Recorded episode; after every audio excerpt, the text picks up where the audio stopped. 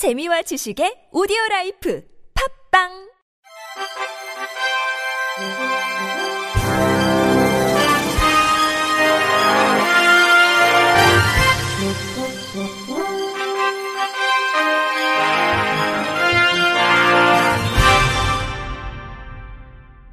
청취자 여러분 안녕하십니까? 11월 1일 월요일 KBIC 뉴스입니다. 한국장애인고용공단 고용개발원은 장애인 고용 활성화를 위해 서울 시각장애인 복지관과 향기 디자이너 직무를 공동 개발했다고 밝혔습니다. 공단에 따르면 코로나19 장기화에 따른 실내 생활 증가로 향기 제품에 대한 수요가 커지고 있고 시각장애인의 강점인 후각을 활용하여 전문적 일자리로 나아갈 수 있도록 향기 디자이너 직무를 개발, 개발했습니다. 향기 디자이너란 베이스 향료 배합을 통해 디퓨저, 향수 등 제품을 제작하고 조향에 관심 있는 이들을 위한 조향 체험을 진행하는 직무입니다. 공단은 새롭게 개발한 향기 디자이너 양성교육 참여자의 역량 강화 및 향후 고용 가능성 증대를 위한 맞춤 교육 과정을 운영해 4명의 수료생을 배출했습니다. 공단에서 향기 디자이너 직무 발굴 및 참여자 역량 강화 프로그램 구성을 기획하고 서울 시각장복은 교육생을 모집해 향에 대한 이론 수업과 실습 수업 등으로 구성된 역량 강화 교육 프로그램을 지난달까지 운영했습니다. 공단 관계자는 향기 디자이너 역량 강화 교육 수료생들은 사업체로 취업을 통해 현장 진출이 가능하고 조향 공방 창업 및 조향 체험 프로그램 강사 등으로 일자리 확대도 가능하다며 공단에서는 수료생들의 취업 및 이후 고용 안정을 지원할 예정이라고 전했습니다. 창업진흥원은 지난달 28일 실로암 시각장애인 복지관과 시각장애인 창업 사각지대 해소 및 문화 접근성 향상을 위한 업무 협약을 체결했다고 밝혔습니다. 이번 업무 협약은 시각장애인의 도서 문화 접근성 향상을 위한 비대면 전자도서 제작, 맞춤형 창업 교육을 통한 창업 지원 불평등 해소 등 사회적 가치 실현 확산을 위해 추진됐습니다. 업무 협약의 주요 골자는 양 기관이 보유하고 있는 인프라와 자원을 활용해 시각장애인 문화 접근성 및 인권 향상 협력, 창업 지원 사각지대 교육 불평등 해소, 사회적 가치 실현을 위한 사회 공헌 활동 협력 등 다양한 분야의 협력 기반 마련입니다. 창업진흥원은 이번 업무 협약을 통해 코로나19로 대면 활동이 어려워진 상황에서 비대면 방식으로 사회 공헌 활동에 참여할 수 있는 비대면 전자도서 입력 자원봉사를 수행하게 됩니다. 이렇게 완성된 전자도서는 시각장애인 전용 온라인 도서관, 아이프리 사이트나 모바일 앱을 통해 읽거나 음성으로 들을 수 있으며 점자 정보 단말기에서도 점자로도 이용할 수 있습니다.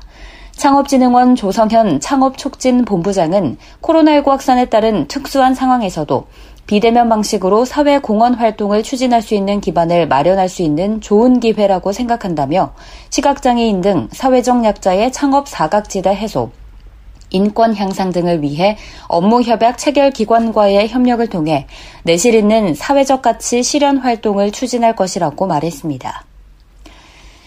인천 서구가 2020년 중증장애인 생산품 우선 구매 최우수 기관으로 선정돼 3년 연속 기관 표창을 수상했습니다.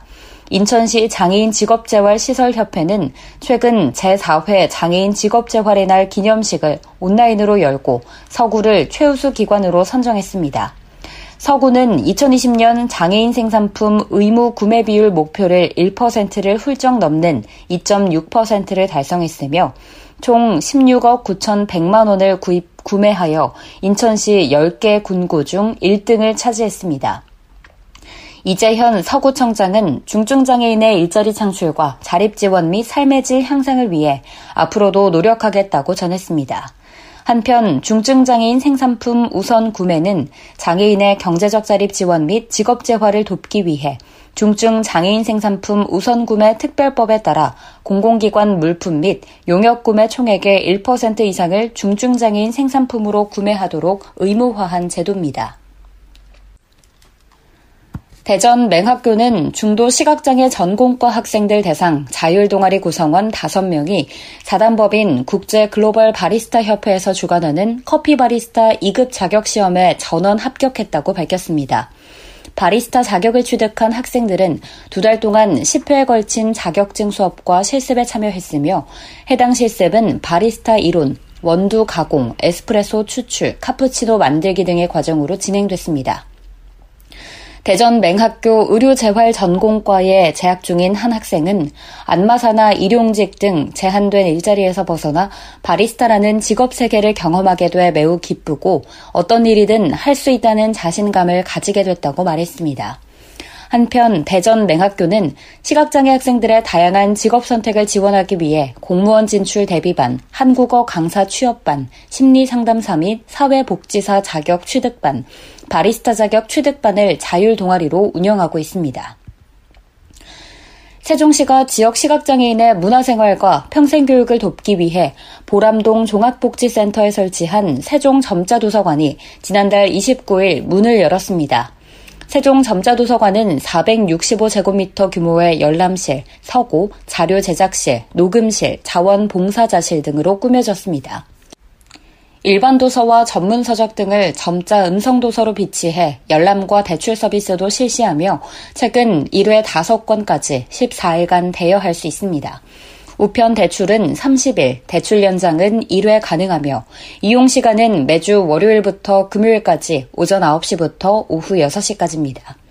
도서관은 점자 음성도서 등 시각장애인을 위한 대체 자료 제작과 평생교육 프로그램을 운영하며 내년에는 전자도서관 누리집을 구축해 장애인이 가정에서도 다양한 정보를 이용하고 편리하게 대출 서비스를 받을 수 있도록 할 계획입니다. 이춘희 시장은 시각장애인들이 세종 점자도서관을 통해 더 많은 정보에 접근하고 비시각장애인들도 점자 콘텐츠를 활용해 교류할 수 있기를 기대한다고 말했습니다. 광주광역시가 장애인들의 편의 증진을 위해 장애인이 많이 이용하는 행정복지센터 등 공공기관과 유관기관 134곳을 대상으로 장애인 편의시설 점자 표기 실태 조사를 실시키로 했습니다. 시에 따르면 기간은 오늘부터 이달 30일까지로 장애인 편의 증진 기술 지원센터 기술 요원이 관내 공공시설 현장을 직접 방문하여 출입문 점자 표지판과 계단 경사로 손잡이 점자 표기 등 11개 항목 등을 집중 점검할 계획입니다. 시는 2018년 전수조사 결과 장애인 편의시설 설치율이 82.2%인데 비해 점자 표기 관련 항목은 설치율이 40%대로 미흡한 점에 주목하고 이번 실태 조사를 실시하게 됐습니다. 시는 조사 결과를 토대로 점자 표기가 미흡한 기관에 대해서는 조치 계획과 개선을 요구할 예정입니다. 최선영 실장애인 복지과장은 31일 행정의 기초가 되는 행정복지센터 등 공공기관에서부터 장애인 편의시설 설치에 모범을 보여야 한다며 이번 조사를 통해 장애인들이 공공기관을 보다 안전하고 편리하게 이용할 수 있도록 노력하겠다고 말했습니다. 끝으로 날씨입니다. 화요일인 내일은 전국이 대체로 맑겠습니다. 다만 일교차가 크니 건강관리에 유의하시기 바랍니다.